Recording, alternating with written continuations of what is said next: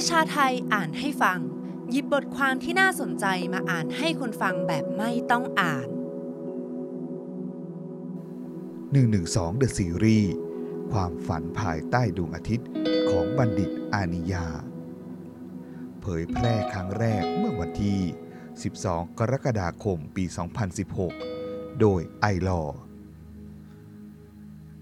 ฉันรู้จักลุงครั้งแรกผ่านตัวหนังสือ ความฝันภายใต้ดวงอาทิตย์ หนังสือกึ่งชีวประวัติของลุงความยาว 562 หน้า ตอนนั้นฉันอยากทำหนังสือสารคดี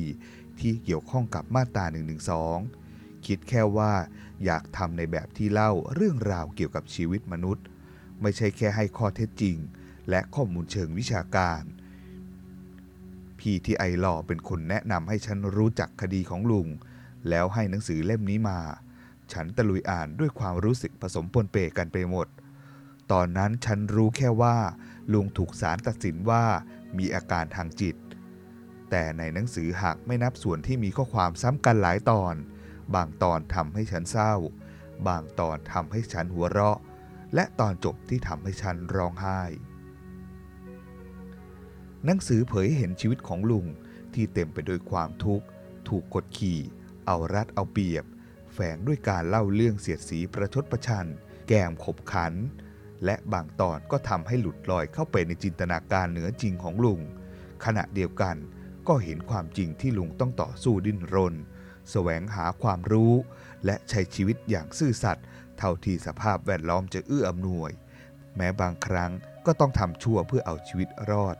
ลุงก็ยอมรับและเปิดเผยออกมาอย่างบริสุทธิ์ใจ ที่น่าสนใจก็คือมุมมองของลุงที่มีต่อโลก ลุงมองลึกลงไปในใจของผู้คน กระชากหน้ากากภายนอกของพวกเขาออกเปรื่อให้เห็นถึงความจริงภายใน ลุงปฏิเสธสิ่งที่คนในสังคมปฏิบัติ นั่นคือการไม่ตั้งคำถาม หรือวิพากษ์วิจารณ์กับหลาย ๆ สิ่ง ลุงตั้งคำถามถึงความเหลื่อมล้ำในสังคมและการใช้อำนาจที่ไม่ชอบธรรมฉันรู้ในทันทีว่าอยากทำสารคดีเกี่ยวกับลุง และไม่สำคัญเลยว่า ใครจะตัดสินลุงว่าอย่างไร ฉันพบลุงครั้งแรกในสารทหาร ชายชราผมสีดอกลาวตัดสั้นเรียบแร่เสื้อเชิ้ตสีขาวยาว กางเกงขากระบอกสีดำ และสะพายย่ามสีขาวยามวิเศษที่ลุงออกมาเมื่อไหร่ มักจะเจอหนังสือยกชุดสี่เล่มของลุง ที่ลดราคาจาก 900 บาท เหลือ 200 บาท ก็ยังไม่มีใครซื้อ วันนั้นฉันและเพื่อนได้รับหนังสือมาฟรีคนละชุด เราไปนั่งคุยกันต่อที่มหาวิทยาลัยธรรมศาสตร์ท่าพระจันทร์ ลุงตัวจริงมีส่วนคล้ายกับหนังสือที่ฉันอ่าน แต่วันนั้นฉันได้เห็นความดื้อดึงบางอย่างในตัวลุง ฉันไม่ได้มองว่าเป็นข้อเสียไปทั้งหมด แต่ฉันคิดว่าลุงไม่ดื้อก็คงไม่เป็นอย่างทุกวันนี้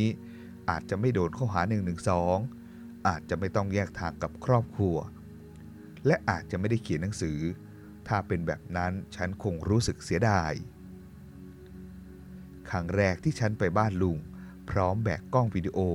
และขาตั้งกล้องไปอย่างพรุงพรัง ลุงลุกจากเก้าอี้ไม้ตัวโปรด ข้างฉันวางของ ขยันขยอให้ฉันดื่มกาแฟที่ลุงชงให้ ห้องของลุงเรียบง่าย โล่งดูสะอาด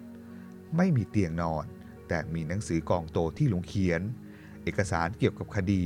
และเรื่องสั้นที่ลุงแปลบ้างแต่งบ้าง วางอยู่ในกล่องอย่างเรียบร้อย แต่ลุงมักจะบ่นว่าหาอะไรก็ไม่ค่อยเจอ ที่โต๊ะทำงานมีเครื่องพิมพ์ดีดรุ่นเก่า แต่ยังใช้การได้ดีวางอยู่ ข้างๆเป็นดิกชินารีไทยอังกฤษเล่มใหญ่ และปึกกระดาษเรื่อง Father and Son ของนักเขียนชาวรัสเซีย ฉันถามว่าทำไมลุงถึงแปลเล่มนี้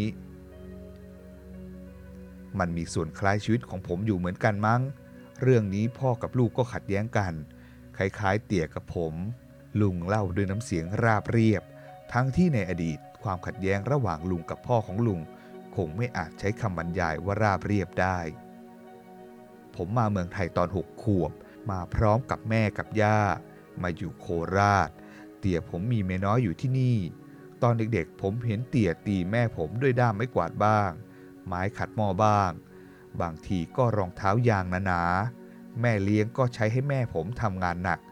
สุดท้ายแม่ผมโดนข่มขืนจนท้อง ถูกเตี่ยส่งไปโรงพยาบาลโรคจิต แล้วก็ตายในฐานะคนไข้อนาถา เมื่อได้คลุกคลีกับลุงนานเข้า ฉันจึงเข้าใจความหมายความเจ็บปวดครับแค้นแสนสาหัสของลุงในเรื่องนี้ และเข้าใจได้ว่า ทำไมงานเขียน ความคิด และการแสดงออกของลุง จึงมักอยู่กับเรื่องความไม่ชอบธรรมในสังคม การกดขี่จากผู้มีอำนาจสูงกว่า ผลงานการเขียนและการแปลของลุงมีเกือบ 50 เล่ม ไม่ว่าจะเป็นเรื่องสั้นของบีทราเวนนักเขียนชาวเยอรมัน หรือนิทานพื้นบ้านญี่ปุ่น ผลงานของลุงส่วนใหญ่จัดพิมพ์โดยเพื่อนสนิทที่คบหากันมานานหลายปี บางเล่มก็พิมพ์เอง น่าเสียดายที่ผลงานของลุงมักขายไม่ค่อยออก และต้องเอามาขายเลหลังเล่มละไม่กี่บาท หนังสือของผมไม่มีคนอ่าน พิมพ์ไปก็ขายไม่ออก ลุงพูดเปรยๆในบางครั้ง นอกจากเรื่องนี้ลุงก็ตัดพ้อด้วยความน้อยใจว่า ผลงานของแกถูกคนอื่นขโมยไปใส่ชื่อแล้วตีพิมพ์แต่ความท้อใจก็ไม่สามารถเปลี่ยนแปลงไฟในการผลิตงานของลุงได้ พอฉันเจอลุงในวันต่อมา ลุงก็ยื่นเรื่องสั้นเรื่องใหม่ ที่เพิ่งแต่งจบให้ฉันอ่าน แล้วถามอย่างกระตือรือร้นว่าเป็นอย่างไรบ้าง บางโอกาสเราถกเถียงกันเรื่องการเมือง สังคมศาสนา ไปจนถึงชีวิตและวิธีคิดในบางประเด็น ความคิดของเราขัดแย้งกันบางเรื่อง แม้ลุงจะยึดมั่นในความคิดของตัวเองอย่างแน่วแน่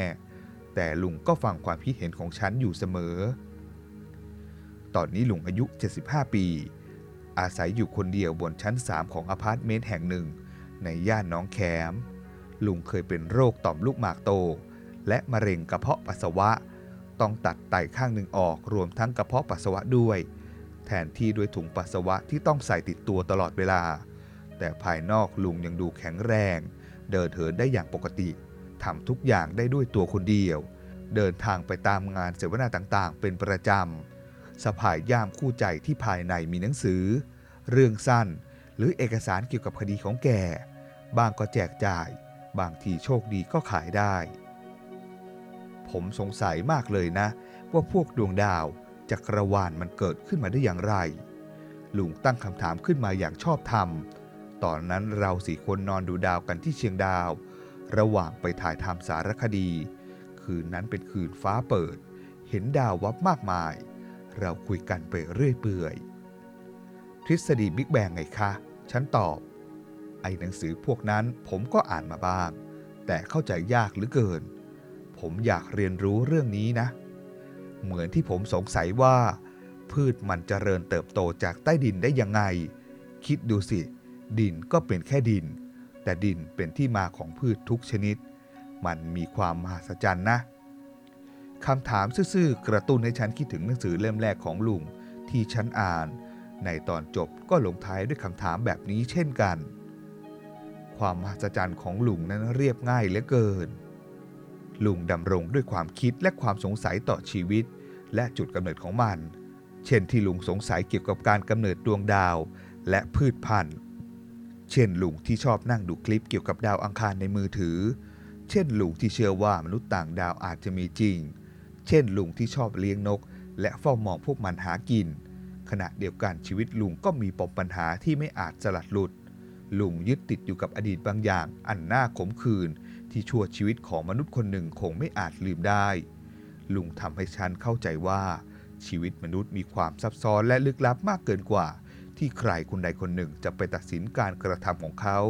หรือบอกให้เขาปล่อยวางได้ ฉันจะไม่ตัดสินและไม่บอกให้ลุงปล่อยวาง